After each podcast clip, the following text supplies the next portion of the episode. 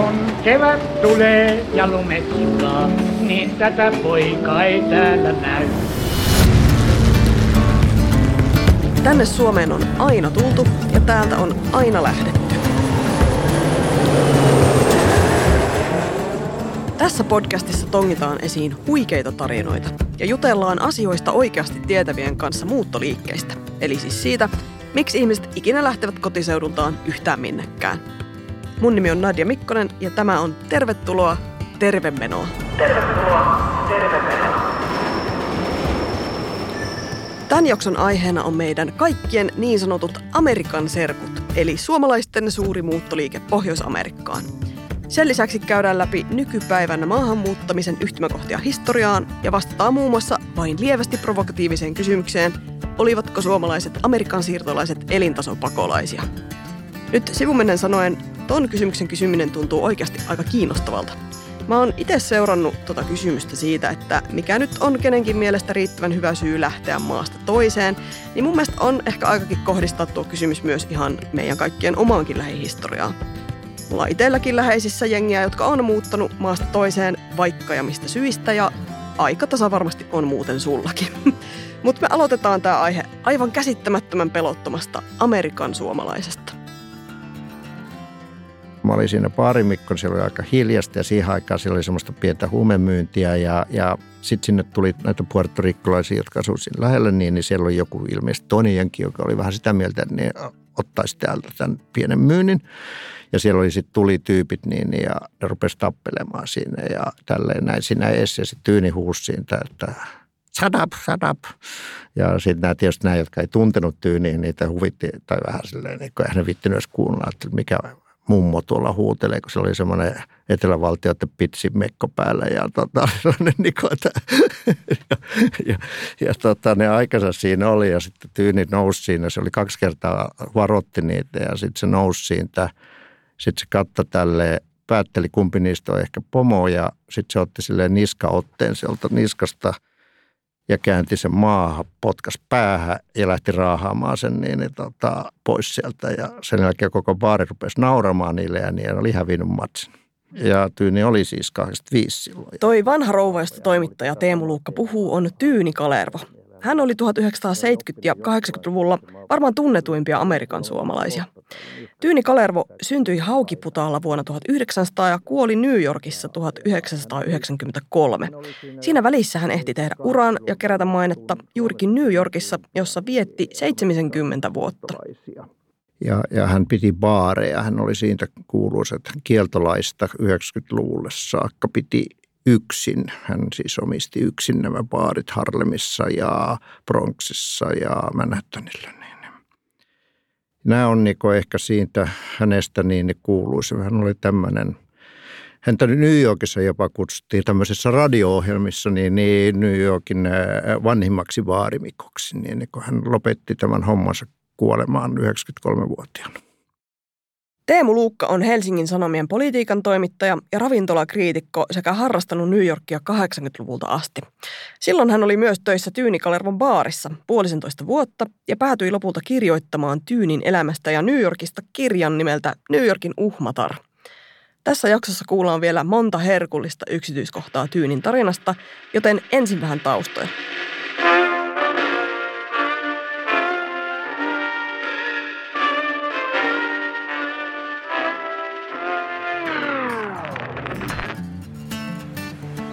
Tällä sanalla siirtolainen tarkoitetaan yleensä siis ihmistä, joka on vapaaehtoisesti muuttanut maasta toiseen. Syitä tuolle muuttamiselle voi olla vaikka paremman elintason etsiminen tai työnteko tai vaikka seikkailun halu. Vuosikymmenten 1870-1945 aikana Suomesta lähti noin 370 000 siirtolaista Pohjois-Amerikkaan. Tuohon lukuun sisältyy myös vuonna 1923 meren ylittänyt Tyyni Kalervo. Toi Yhdysvaltoihin lähteneiden lukumäärä on about sama kuin jos kaikki tamperelaiset ja lahtelaiset pikkuhiljaa nousisi laivaan satamasta ja vaan lähtisi. Paitsi että väkiluku suhteutettuna toi nyt on toki tuntuvampi määrä kuin tänä päivänä, esimerkiksi itsenäistymisen aikaan, eli suurin piirtein siis keskellä tätä siirtolaisuusliikettä, Suomen väkiluku oli vaan reilu kolme miljoonaa asukasta. Tämä muuttoliike Suomesta Yhdysvaltoihin on ollut siis merkittävää ja siitä kerätään tietoa eri hankkeiden kautta edelleen. Tuolta muuttoliikkeen kultaajalta on ihan sananlaskujakin, esimerkiksi Pohjanmaalta, josta lähdettiin suurin joukoin Yhdysvaltoihin. Tässäpä on esimerkiksi isokyröläinen sanonta. Hyvästi nyt ylistaron köyhät, sanoo Vuorenmaan Tiina, kun Amerikkahan lähti. Tämä sanonta on siis Olavi Koivukankaan toimittamasta ja Siirtolaisuusinstituutin julkaisemasta kirjasta Siirtolaishuumoria osa yksi. Että olisikohan toi sitten tavallaan semmoinen vanha ajan vastine sanonnalle hajotkaa pakkaseen. Tyypillinen lähtiä oli etenkin alussa tietenkin parhaassa työiässä oleva ihminen ja varsinkin ensi alkuun mies. Alkuryntäyksen jälkeen toi sukupuoliako sitten tasaantui. Professori emeritus Reino Keron arvion mukaan koko suuren siirtolaisuuden aikana lähteneistä suomalaisista noin 63 prosenttia oli miehiä. Ja kyllä perheellisiäkin läksi sitten tolle matkalle. Nyt eläkkeellä oleva siirtolaisuusinstituutin entinen tietopalvelupäällikkö Jouni Korkeasaari kertoo, että näissä tapauksissa usein ensin lähti isä, joka tienasi lippurahat perästä tulevalle perheelle. Vain joka viides tästä ihmisjoukosta palasi pysyvästi Suomeen. Syitä suomalaisten lähtemiseen on varmaan periaatteessa yhtä monta kuin lähtiäkin, mutta on tässä yhteisiä tekijöitä ihan listaksi asti. Eli miksi ihmiset noin ylipäätään lähti Suomesta Yhdysvaltoihin? Niin siinä on tietenkin monta tekijää ja, ja se keskeisin syy Amerikkaan muuttoon tietenkin oli toive paremmasta toimeentulosta, mutta niin kuin aina siirtolaisuudessa ja varsinkin suurissa muuttoliikkeissä, niin se lähtee siitä, että täällä lähtöalueella niin kuin Suomessa ja erityisesti Pohjanmaalla oli sitä niin sanottua työntöä ja se toimeentulo oli tietysti se keskeinen työntötekijä, mutta oli niitä muitakin. Mutta jotta tämä voisi toteutua tämmöinen valtava muuttoliike johonkin muualle, niin tarvitaan vetotekijöitä, että vastaavasti mahdollisuuksia jossain muualla. Ja Amerikassahan niitä oli siihen aikaan. Siellä oli valtava työvoiman kysyntä ja kaikki sai töitä, jos töitä pystyivät tekemään. Ja se niin houkutteli sinne sitten lähtemään, mutta moni tosin ajatteli lähtevänsä rikastumaan ja palata sitten takaisin ja ostaa oma maatila – Noita suomalaisten muita syitä lähtöön oli rikastumistoiveiden lisäksi muun muassa perinnönjakotapa, jossa vanhin poika peri tilan ja nuoremmat sisarukset lähti etsimään toimeentuloa muualta. Oli Venäjän sortokausi ja pelko siitä, että joutuu palvelemaan Venäjän armeijaan. Ja sitten oli erityisesti Pohjanmaalla yhdistelmä väestönkasvua, katokausia ja nälkävuosia. Ja jossain määrin oli myös halua harjoittaa omaa uskonnollista tai poliittista ideologiaa ihan rauhassa ja vapaasti muualla. Naiset lähti esimerkiksi siksi, että perhemies oli jo mennyt edeltä, ja joskus taas nuoret siirtolaismiehet kävi takaisin kotimaassa etsimässä puolisoa itselleen. Ja sitten toki oli tyyni kalervoja, jotka lähti luomaan ihan omanlaistaan elämää. Tuohon aikaa oli tämmöinen sanonta. Amerikka on miesten helvetti ja naisten taivas. Jouni Korkeasaaren mukaan tuo sanonta tuli siitä, että miehet päätyi usein raskaampiin ja vaarallisempiin töihin ja naiset taas oli enemmän kotona tai kevyemmissä töissä – Jotkut naisista työllistyi esimerkiksi piikahommiin amerikkalaisperheisiin, mutta suurin osa meni töihin tehtaisiin ja miesten mukana maaseudulle hoitamaan ruokaloita ja työläisten vuokrataloja sekä karjaa. Ja siis, jotta kellekään ei nyt jäisi kuvaa jostain täysin keskenään samanlaisesta suomalaisjoukosta siellä Yhdysvalloissa, lähtiöistä kaikki ei suinkaan ollut suomenkielisiä tai luterilaisia – Suomen ruotsalaiset muodostivat viides kuudesosan Atlantin ylittäneistä siirtolaisista ja Suomesta lähteneiden joukossa oli myös esimerkiksi saamelaisia, romaaneita ja juutalaisia. Massasiirtolaisuuden kylkeen tarvittiin muuten myös höyrylaivaliikenne, jotta siis isoja joukkoja ihmisiä ylipäätään pystyi lähtemään paikasta toiseen. Tosin suomalaiset laivat oli aika pieniä vielä tuohon aikaan ehkä saattoi olla 150 se virallinen matkustajamäärä, mitä pystyttiin ottamaan. Ne oli voilaivoja. Ne kuljetti voita Britanniaan ja samassa laivassa vietiin sitten matkustajia. Sitten kun 150 olisi periaatteessa mahtunut, niin saattoi olla 400 eli ne oli aivan täyteen puukattuja. Ja kun ajattelee, että lähes kukaan näistä siirtolaisista ei ollut koskaan ollut merellä, niin nehän oli jo merisairaata heti, kun ne lähtivät Hangon satamasta. Ja neljä päivää sitten mentiin noin keskimäärin Englantiin, jossa siirryttiin sinne itärannikolta länsirannikon satamaan Ajettiin junalla neljä tuntia. Ihmiset kauhistelivat kirjeissään, kun juna kulki niin valtavaa vauhtia. No siellä sitten äh, Liverpoolista erityisesti tai etelä Southamptonista lähti sitten näitä isoja valtamerilaivoja, ulkomaisia. Lähteminen vaati toki suunnitelmallisuutta. Otetaan taas esimerkkimme Tyyni Kalervo. Teemu Luukka kertoo, että Tyyni säästi hartaasti lähtöä varten, koska mitään halpalentolippuja ei toki ollut olemassakaan. Tyyni lähti Suomesta 1923 ja määränpää oli ensin Kanada, eikä Yhdysvallat – koska silloinkin oli maahanmuuttajakiintiöitä, eikä esimerkiksi suomalaisia ihan noin vaan enää päästettykään sisään. Luukan mukaan yhden suunnan lippu Kanadaan maksoi Tyynille peräti puolen vuoden keskiansioisen ihmisen palkan. Jouni Korkeasaari lisäsi, ettei tuo matkalähtö ollut siis vaan rikkaitten hupia, koska suurten laivayhtiöiden matkatarjonta laski lippujen hintoja, ja köyhempikin pääsi kyllä sitten matkaan. Joitakin kuukausia Kanadassa oleltuaan Tyyni onnistui livahtamaan rajan yli autokyydillä Yhdysvaltoihin. Virallisia lukuja tällaisesta suomalaisten laittomasta livahtamisesta ei ole, mutta Jouni Korkeasaari arvioi, että kyllä sitä jonkin verran tehtiin. Mutta miksi Tyyni päätti lähteä Yhdysvaltoihin ylipäätään? Kyllä se varmaan oli tämä raha että ei hänellä niin kuin siis mitenkään Suomessa hirvittävän huonot olot. Hän olisi pärjännyt aivan varmasti. Täällä hän oli aika tunnettua porukkaa. Hän, hän oli niin kuin selvästi sosiaaliteetissä jo mukana ja hän oli jopa keskikoulun käynyt, joka siihen aikaan naisille oli aika, aika paljon.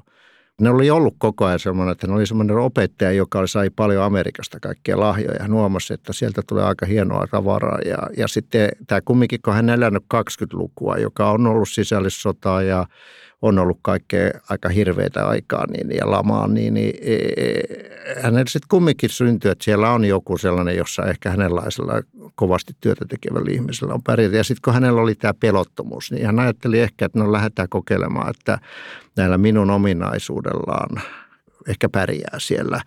Ja lähti sitten, yleensähän siirtolaisilla harvoimmilla on ajatus että, tai päätöstä, että jäädään sinne loppuelämäksi. Tuskin oli tyynilläkään tämä hänen aikeensa tehdä rahaa tai rikastua, miten se näkyi sitten siinä hänen elämässään?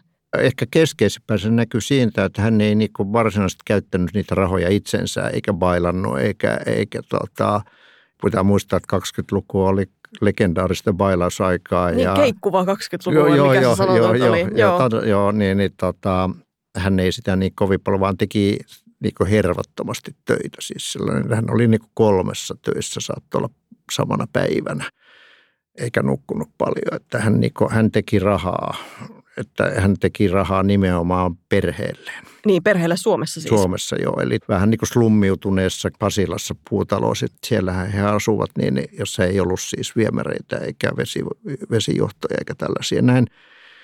Niin, niin, niin, niin Tyynihän kolmes vuodessa jo hankki Kallion tai sinne Alppilan niin semmoisen kolmion ison, siis kalliin asunnon vanhemmilleen ja äh, vielä pienille sisaruksilleen, että se ei ole ollut halpa asunto. Joo, ja jotain mun mielestä Tyynin tämmöisestä muuntautumiskyvystä tai ehkä asenteesta kertoo, että hän ei siis puhunut kovin hyvin englantia, mutta se ei, ei ilmeisesti pysä, pysäyttänyt häntä lainkaan. Ei joo, että se on ainut asia, mitä hän katu oli, että hän 20-luvulla teki niin paljon töitä, että ei mennyt kielikurssille – niin, niin hän kasvoi sitten siihen niin kuin Fingelskaan, koska siinä ympärillä siellä oli, pitää Harlemissakin oli tuhansia suomalaisia, pärjäsi aika hyvin. Suoma- hän oli tietysti töissä koko ajan amerikkalaisilla. Siellä, se oli työkieli ja hänellä oli englanti, mutta se oli aika kummallista se englanti ja tota, se oli, se oli niin kuin hän lopulta ei oikein puhunut suomea eikä englantia, vaan fingelskaa. Ja tota, tätä hän katukin, niin, ja se oli sitten, hänellä oli tämmöinen tapa, että jos joku ei ymmärtänyt, niin hän puhuu vähän kovempaa, jos ei sitten ymmärtänyt, niin sitten hän sanoi niin kovaa, että taatusti ymmärsi. oli se kieli, mikä hyvänsä. Ai että.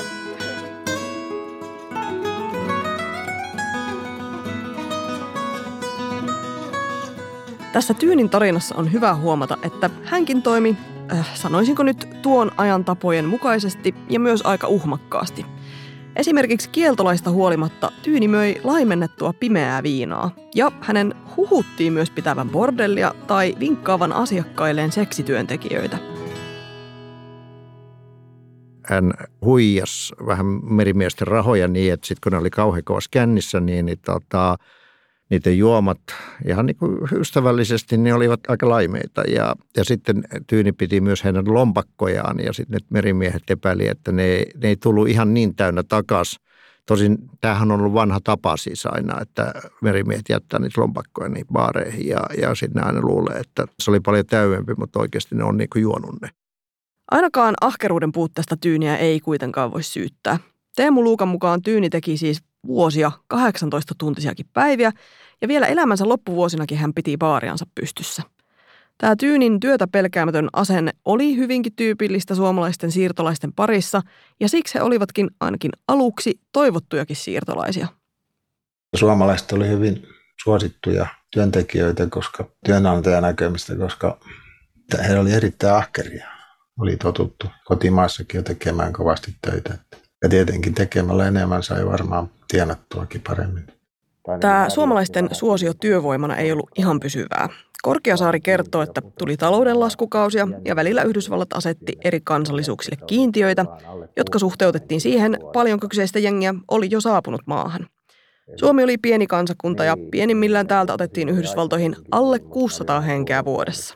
Mutta mutta en, ennen kaikkea se, että suomalaisia ei välttämättä jossain vaiheessa enää haluttu sinne, niin johtui siitä, kun ne oli aktiivisesti mukana näissä lakkotouhuissa ja työtaisteluissa, kun olivat tyytymättömiä palkkoihin ja työoloihin, erityisesti kaivostöissä, niin, niin siellä suomalaiset oli oikeastaan etunenässä vähän sitten taistelemassa etujensa puolesta, perustivat näitä poliittisia yhdistyksiä ja järjestivät lakkoja. Olisi tietysti muitakin, esimerkiksi italialaiset oli aika aktiivisia näissä. Ja tuota, suomalaiset joutui sitten mustille listoille työnantajien silmissä ja oikein ihan kortistoja pidettiin kaikista, kaikkein aktiivisimmista ihmisistä. Ja suomalaisia ei mielellään sitten otettu töihin ainakaan kaivoksille. Jouni Korkeasaaren mukaan osalla Yhdysvaltoihin lähtiöistä oli todella suuria kuvitelmia uudesta kotimaastaan. Siis suurin piirtein sille, että kadutkin on Amerikassa kultaa.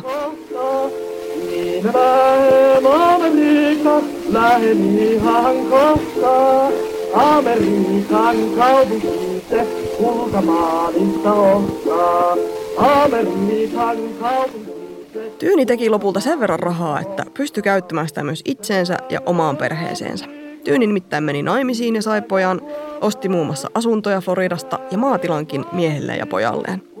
Lopulta Tyyni sitten sai Yhdysvaltain kansalaisuudenkin ja siirtolaisuustunnustuksen, joka jaettiin yhtä aikaa muun muassa tuolloin kiinteistösijoittajana tunnetulle Donald Trumpille, nyrkkeilijä Muhammad Alille ja kansalaisaktivisti Rosa Parksille. Mutta siis hyvä kysymys on, Miten Tyyni Kalervo onnistui laittomasti maahan tulleena pääsemään tohon pisteeseen ilman, että häntä oli karkotettu tai palautettu? Se on, se on pikkasen niin mysteeriä, sitten hän perusti, no hän ei silloin perustanut vielä firmoja. Että hän oli niin näitä aina, näillä oli pankkiirien ja muiden, ne ei ehkä kysynyt, että mitkä sun, niin kuin mitkä sun, että hän on niin kuin asuu siellä sille, se on kumminkin oli aika iso kaupunki – ja sinne mahtuu. Että, että kyllä häntä hairitsi se ja hän, hän lähti sitten, oliko 27 Suomeen pitemmäksi aikaa ja sen päätehtävä sen matkan oli juuri, että hän piti olla jonkun aikaa Suomessa, että ne paperit valmistuivat. Sitten se tuli lopulta takaisin, niin ei niitä vielä ollut. Mutta hänellä taisi olla joku, jonkun asteinen työlupa siinä passissa. Mutta siinä oli määrätty jännitysmomentti, että pääseekö, kun siinähän nähdään, että hän on lähtenyt laittomana ja tulee takaisin vähän niin kuin jollain paperilla. Sitten vähän sen jälkeen hän sai sitten ne, joskus 20-luvun lopulla, niin, niin sai työluvan ekana ja sitten kansalaisuuden sen jälkeen. Mutta tämä siis vaati sen, että joku vähän niin kuin tohtoroi ilmeisesti niitä papereita, koska Kyllä, ei varmaan, hänellä ollut joo. mitään asiaa tavallaan olla jo, siellä joo, hän, ker- hän kertoi semmoisesta uh, juristista siellä, joka osasi jonka päätehtävä taisi olla tällä näiden hoitaminen. Niin, niin että... Good evening, ladies and gentlemen. Once you have located your seat, we ask that you please step out of the aisle. No, kaikista suomalaissiirtolaisista ei tietenkään tullut tyynikalervoja tai muutenkaan rikkaita menestyjiä. Osa joutui epäilemättä pettymään raskaaseen työhön, varsinkin jos odotukset oli kovin korkealla. Korkeasaaren mukaan lähtiöitä saatettiin pitää Suomessa ainakin alkuvuosina maanpettureina, joskin noi asenteet kyllä pehmeni sitten, kun rahaa rupesi virtaamaan Yhdysvalloista Suomeen näiltä töitä tahkovilta siirtolaisilta. Noi rahavirrat on muuten ollut ihan merkittäviä. Suomen pankit jopa mainosti Amerikan suomalaisissa lehdissä, eli voidaan tavallaan sanoa, että isänmaata on kuulkaa Amerikan taaloilla rakennettu. Tietoja Amerikan kuulumisista kerrottiin tietenkin lukuisissa kirjeissä, joita luettiin sitten Suomen päädyssä taloissa ja kylissäkin. Korkeasaari kertoo, että on jopa sanottu, että nämä Amerikan kirjeet opetti suomalaiset lukemaan ja kirjoittamaan. Tietenkin Yhdysvalloista myös lähetettiin Suomeen hienoja potretteja, jotka otettiin kuvaamossa sitten kotiväen ihailtavaksi – Tosin ne koreat vaatteet, mitä kuvia varten päälle puettiin, ei useinkaan ollut omia, vaan ne lainattiin sieltä kuvaamosta parhaan tuloksen saamiseksi. Eli toimii vähän niin kuin Instafiltteri ennen Instagramia. Toimittaja Jenni Stammajer kertoo kirjassaan Suomalaiset junapummit suomalaisista siirtolaisista näin. Nuorten siirtolaisten joukot herättivät pelkoa ja huolta kausityöläisinä – Suomalaisia jätkiä notkui työttöminä ja turhautuneina kapakoissa ja kaupunkien liepeillä junkeleissa, eli siis tällaisissa hökkelikylissä. Suomalaisia maahanmuuttajia vihattiin paikoin niin voimakkaasti, että heitä vastaan järjestettiin suoranaisia kampanjoita. Sitten Stammayer vielä kuvailee, että kauhukirjailija H.P. Lovecraft, aikansa intellektuelli niin sanottu maahanmuuttokriitikko ja rotuopin tuntija, kyllästyi sitten suomalaisiin niinkin paljon, että kutsui heitä suomalaisrutoksi – Suomalaissiirtolaisia siis rodullistettiin. Heitä, tai siis meitä, pidettiin noissa 1900-luvun alun rotuteorioissa mongoleina ja alempiarvoisempina kuin niin sanottua kaukaasialaista rotua. Tuossa aiemmin käytiinkin jo läpi se, ettei tuota suomalaisten työläisten järjestäytymistä katsottu hirveän hyvällä, mutta Jouni Korkeasaari kertoo, että myös suomalaisten kielitaidon puute aiheutti skismaa. Ja sitten oli tietenkin viinan käyttö. Suomalaiset ryyppäsi rahojaan kapakoissa ja siitähän tuli sitten ongelmia poliisin kanssa. Korkeasaaren mukaan kerrotaan, että jotkut kapakat jopa laitto ovelleen lapun. Intiaaneilta ja suomalaisilta pääsy kielletty. Ja nyt, kun vauhdissa ollaan, niin mäpä summaan tähän vähän muutakin tutulta kuulostavaa tästä Amerikan siirtolaisuuden ajasta. On siis ajatus Onnelasta, jonne hankitaan lippu täyteen ahdetusta laivasta. Ehkä joku sukulainen sieltä on ottanut yhteyttä ja kovasti houkuttelee tulemaan paikalle, mahdollinen laiton loikkaus rajan yli, kotimaan oloja pakoon ja toiveena parempi toimeentulo tai elinolot. Tämä on nyt se kohta, jossa musta tuntuu, että suomalaissiirtolaisten kuvaukset ja kokemukset on hämmentävän samanlaisia kuin mitä nykypäivänä nousee esiin maahanmuuttokeskustelussa. Joten siirtolaisuusinstituutin toimitusjohtaja, poliittisen historian dosentti Saara Pellander, saanko minä nyt vetää tällaisia vertauskuvia näiden kahden ilmiön välille? Kyllä saa ja on tietysti myös ihan hyvä kysymys, että onko edes kyse kahdesta ilmiöstä vai onko maahanmuutto tai se, että muuttaa paikasta toiseen, niin onko se yksi ilmiö, joka tapahtuu eri aikoina ja eri historiallisissa kontekstissa ja eri, eri paikoissa. Hyvä, koska mä katsoin tätä listaa ja sitten jotenkin tuosta vaan puuttu se, että amerikkalaiset olisi sitten todennut, että no näillä suomalaisilla on kaikilla iPhoneit ja liikaa hiuskeliä, niin sitten tämä ei olisi enää sata vuotta vanha lista, vaan niin kuin kolme vuotta vanha lista. Joo, että sellainen ero tietysti, että jos puhutaan näistä iPhoneista, niin, tota, niin silloinhan puhuttiin turvapaikanhakijoista ja sitten suomalaiset, että se on tärkeää ehkä muistaa, eivät lähteneet sotaa turvaan, vaan tosiaan niin kuin sanoit, parempien elinmahdollisuuksien perässä seikkailun halusta – ja tämä on nyt just se kohta, missä termi elintasopakolainen on uinut julkiseen keskusteluun. Eli olivatko Tyyni Kalervo ja muut suomalaiset Amerikan siirtolaiset elintasopakolaisia? Jos tällaista sanaa haluaa käyttää, tosin se on vähän ongelmallinen, mutta siinä mielessä olivat, että he lähtivät tavoittelevan parempaa elämää, mutta siinä mielessä taas eivät, että niin kuin he eivät olleet pakolaisia millään lailla ja heihin silloin ei tietenkään myöskään suhtauduttu niin, että he olisivat jotenkin väärillä motiiveilla tulleet sinne. Eli aika usein me nähdään tänään Suomen muuttavia hyvin erilaisina kuin suomalaisia, jotka muuttivat ulkomaille. Ja siinä mielessä on ihan virkistävääkin, vaikkakin ongelmallista, puhua suomalaisista elintasopakolaisista, että vähän herätteli sitä ajatusta, että hetkinen, että täältäkin on lähdetty. Ja, ja onko se sitten lopulta kovin ongelmallista, että lähdetään muualle, koska halutaan seikkailun halusta tai myös siitä, että, että saa parempaa toimeentuloa tai töitä, niin onko siinä mitään, mitään ongelmaa oikeastaan loppupeleissä. Mutta tota, tämä siis elintasopakolaisuuskäsite, että pakolainenhan on ihminen, siis ihan jos nyt juridisesti katsotaan, arkikielessähän puhutaan ihmisestä, joka pakenee tai lähtee pakoon tilannetta niin pakolaisena, vaikka hän ei virallisesti olisi sitä, mutta näin juridisestihan pakolaistatuksella on tietyt kriteerit ja, ja se, että on huono elintaso tai, tai on köyhä tai näköalattomuutta, niin se ei ole yksi virallinen pakolaisuuden kriteereistä – niin tämä sana Etenkin jos nyt ajattelen vaikka tulevaisuuden muuttoliikkeitä, niin on filosofisesti mielenkiintoinen kysymys, onko vaikkapa täysin olematon toimeentulo riittävän pakottava syy lähteä kotimaastaan vai ei? Niin, niin. Jos miettii vaikkapa nyt tulevaisuutta ja tätä, ja oikeastaan jo nykyhetkeä ja tätä ilmastoa ja tulevaa ilmastokatastrofia ja sitä, että useat alueet maailmalla ovat pian sellaiset, että siellä ei voi enää elää, niin silloinhan tota, on just kyse siitä, että siellä ei ole sota eikä vaino, eli nämä perinteiset pakolaisuuskriteerit eivät silloin päde,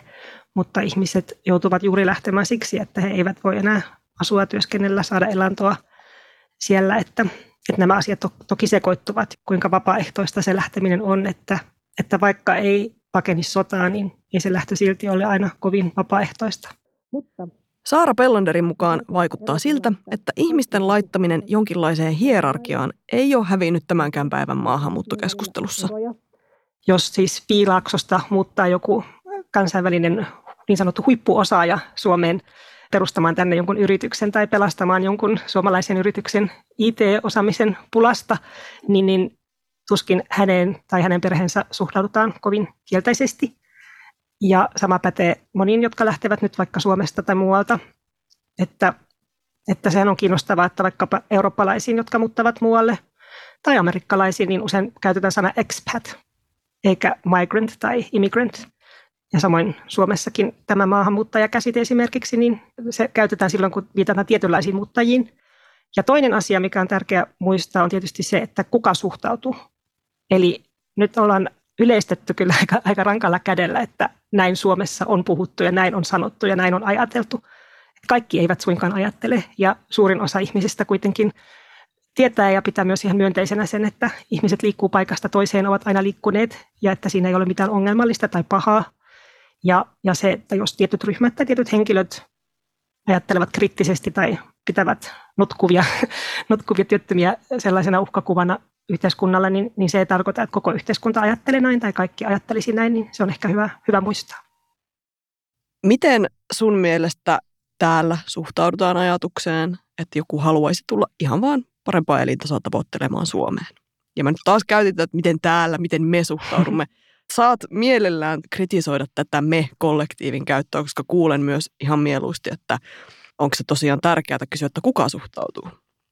Joo, tota, työnteko pidetään aika usein sellaisena niin sanotusti hyväksyttävänä motiivina, mutta ja se on ehkä se, mitä on, on kiinnostavaa, että jos miettii tätä elintasoa tai parempaa elämää, niin luulen, että ne, jotka ajattelevat tästä kriittisesti, niin siinä on se ajatus, että ihmiset muuttaisivat vaikkapa elämään Suomessa sosiaalitukien varassa tai niin kuin hyödyntämään suomalaisesta hyvinvointivaltiosta – jos miettii sitä matkaa ja vaivaa ja rahaa, mitä siihen menee, että ylipäätään pääsee edes tänne asti, niin ei sitä kannata tehdä, jotta tota, ja kukaan ei halua tehdä sellaista, jotta voi sitten nauttia niin hurjan upeista sosiaalietuuksista, joilla nyt kuitenkaan ei kovin leveästi Suomessakaan elä, niin, niin että sillä lailla ajattelisin, että kyllä pidetään ihan hyväksyttävänä muuttaa Suomen. Esimerkiksi jos miettii Suomen ja Viron välistä muuttoliikettä, mikä on sellainen, mikä aika usein unohtuu, kun puhutaan maahanmuutosta, kun he ovat ehkä sellainen ryhmä, joka on täällä niin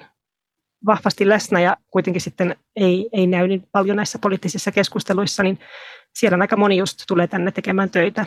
Ja jotkuthan asuu täällä ihan väliaikaisesti, tekee töitä, palaa takaisin Viroon tai heillä on perhe Virossa ja käyvät täällä työskentelemässä, niin en luule, että siihen kukaan täällä suhtaudu kovin kriittisesti tai että sitä kukaan niin kuin haluaisi estää.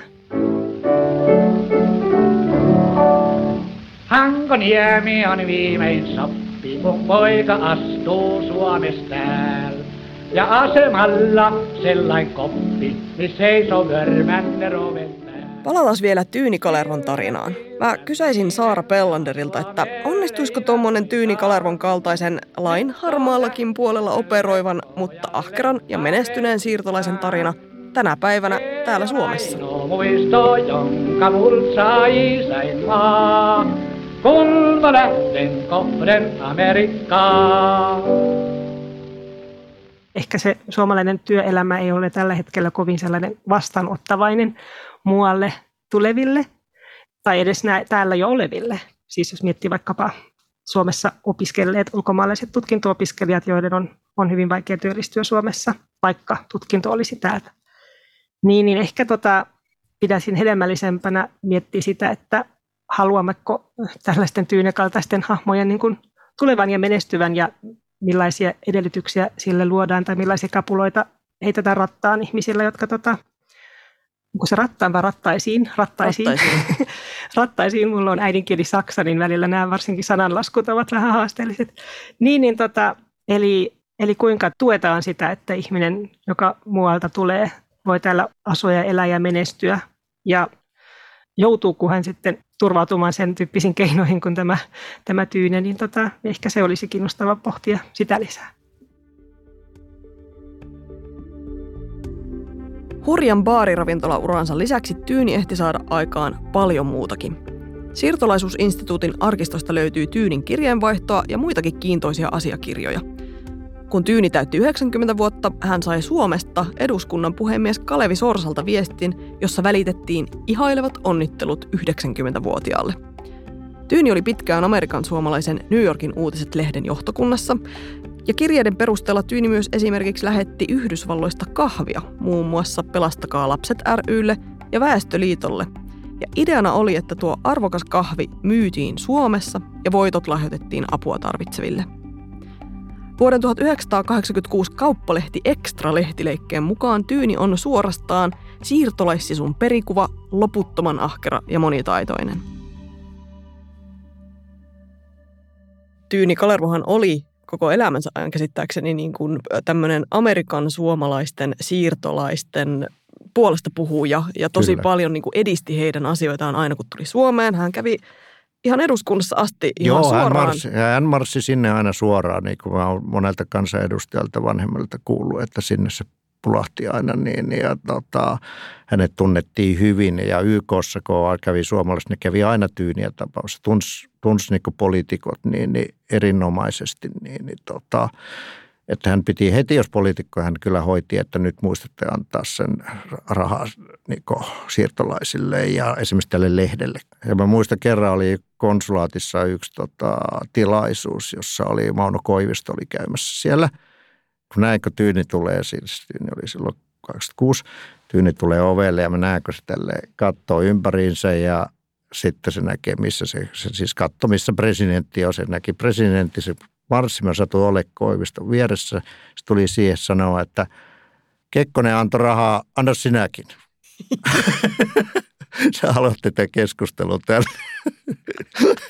tota, mikä tässä Tyynin tarinassa on sun mielestä semmoista tyypillistä Amerikan siirtolaisuutta ja mikä sitten ei? Nimenomaan niin kuin suomalaista Amerikan siirtolaisuutta. No on varmaan se, että mentiin tekemään parempaa elämää rahalla. Se on ehkä, ehkä Tyyni oli kyllä ehkä silleen poikkeuksellinen. Hän oli jo kaupunkilainen, vähän koulutettu. Hän oli vähän siinä mielessä erilainen. Ja siinä ero on se, että Tyyni oli Tyyni. Tyynillä oli, niinku, tyyni oli vähän erilainen kuin monet muut siirtolaiset. Että hän oli vahvempi ja rohkeampi. Hän oli fyysisesti erittäin vahva. Mun mielestä hänessä oli erityisen poikkeus siitä, että hän ei pelännyt yhtään mitään. Ei yhtään mitään. Hän siis asuu siellä baarin takakerrossa, yläkerrassa yksin niin, niin kymmeniä vuosia. Ei se, ei se pelännyt yhtään. Ei kuka, sinne kun tuli puukkomiehiä, niin ei hän käveli vaan vastaan. Sanoi, että ei se vanhaa naista lyö.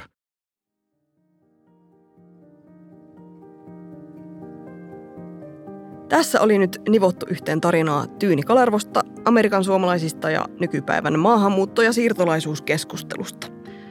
Mä annan vielä tähän loppuun Jouni Korkiasaaren kiteyttää tämän koko kakun. Jos ajatellaan tämän päivän siirtolaisuutta Suomesta, miksi nyt muuttaa aika vähän ihmisiä, vaikka työttömyys esimerkiksi on aika suuri, niin että vaikka sitä työntöä on Suomessa periaatteessa niin veto puuttuu. Ei ole sellaisia paikkoja, mihin työtä voisi esimerkiksi lähteä. Ei ole työpaikkoja tarjolla muuallakaan. Ja jos on, niin ne menee sitten näille köyhemmistä maista tuleville, koska niille voidaan maksaa vähemmän palkkaa ja usein niitä, niitä riistetään sitten eri tavoin. Ei suomalainen ole valmis siihen. Enää. Niin. Silloin sata vuotta Niin. sitten oli toisin. niin. Mä olin itse niin kuin monta kertaa todennut tuossa pitkän uran aikana, että ei mitään uutta auringon alla tässä siirtolaisuudessakaan, että ne samat lainalaisuudet näkyy siinä aina ja sitä pystytään niillä samoilla seikoilla niin kuin selittämään, että mikä siellä on ollut taustalla. Että silloin kun se on voimakasta tai silloin kun se on vähäistä, niin kyllä ne samat tekijät siellä aina on taustalla.